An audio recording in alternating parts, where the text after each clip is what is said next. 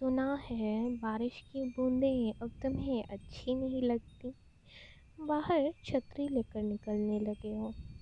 नुक्कड़ की चाय अब तुम्हें पसंद नहीं, इस तरह की कॉफ़ी पीने लगे हो। छोड़ तो दिया उसने तुम्हें, तुम्हारे ही कहने पर, फिर क्यों उसकी ही यादों से भागने लगे हो।